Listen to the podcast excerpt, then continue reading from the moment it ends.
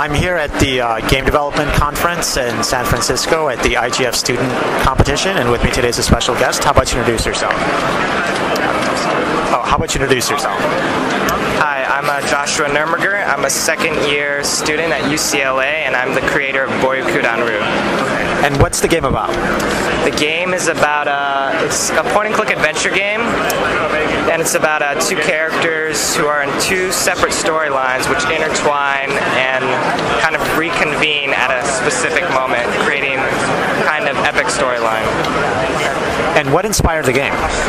Um, there are a number of inspirations. Uh, Portal was one, Cowboy Bebop, uh, the TV show Lost, a bit of Blade Runner in there, probably some of a, a Clockwork Orange.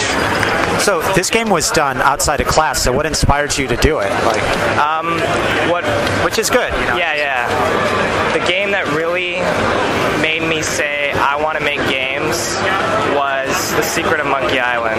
Okay. That was one game where I knew that games could be a lot more than just jumping over pits or killing bosses. They could be a whole experience for the player. So when you decided to make this game, did you, um, and you wanted to do it outside of class, how did you go about doing it? Did you just form a team or how? Um, so I've actually been making games just as a hobby on and off since I was 11 years old. So I started this game in my last year of high school, and I've just been working on it with a with a musician for about two years now. And um, what inspired you to submit it to IGF finally? Um, Yeah, um, actually didn't know about IGF until about six months ago. I was helping uh, someone else with their game, which they were going to submit to IGF, and they told me about the contest, and they said, hey, you should enter too. So I submitted, and I didn't really expect anything, but then I got the email, you've been nominated, and I was like, wow, that's great. and what were some of the challenges as you were developing this game? I don't know if there are any major challenges. It was just uh, I had a vision at the beginning, and this took a long time and a lot of hard work and dedication in order to get there. And what was what were some of the technology aspects that you used? Did you use C++? Did you use Flash? Or, Sorry. did you use Flash or C++? Or? I used a free engine called Adventure Game Studio. And um, what's what's next in store then for you guys? Are you gonna try to promote this, make another game? I think right now I'm just going to concentrate on getting this finished. So I'm just going to test it more, add more features, maybe more music, just make sure it's the best game that it can be, and then I'll release it. And um, I mean, how long, how much longer do you think that's gonna take? Not too long. I'd say the game is pretty much complete right now. It's in an alpha stage, so I'm just gonna have it tested. So I'd say within three. I don't, want to say anything specific, but within six months. And what are some of the challenges of developing a game while you're a student? Uh, just time, really. Yeah. I probably did the majority of the work actually before I started college and just during summer breaks and stuff like that.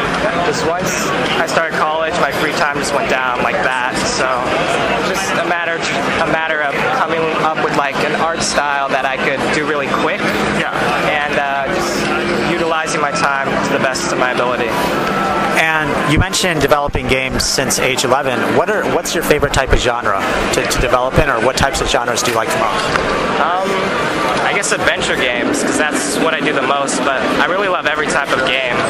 But I think adventure games are really unique for their story, and also they're easier to develop on your own. You don't have to have like 3D physics or action or all that stuff. Well, you know, the conventional wisdom is that adventure games don't hold much attention of the gamers. Do you, I mean, where do you see adventure games going? What needs to change to make that happen or resurrect the, the genre so that it's, you know, as beholden as some of these other genres like social games or something else? Yeah. Um, I actually think when, well, here, a lot of people come up to me and say, I love these games and I wish people still made them. I mean, I think there's an audience for them, but just the way gaming is perceived as entertainment, you don't really kind of sit around at a game and plan to get stuck intentionally and think about a problem in order to play a game. So I think people want to play these games, but just just don't have the time or energy necessarily to play them. So, do you think it's worthwhile to then make adventure games for iPhone or some of these more mobile devices that where people have five or ten minutes to spend on? Yeah, I think that's a good idea because, yeah, I agree. And um, where can folks find out more information about the game? Uh, you can follow me on Twitter. So it's twitter.com slash the Jburger. And how is Twitter working for you? Um, is it? Do you find it effective? Yeah, I mean, I just started basically after I got nominated for IGF, and since then, I've made a lot of contacts. Everybody's been really supportive and great, so yeah, it's good. Thank you very much.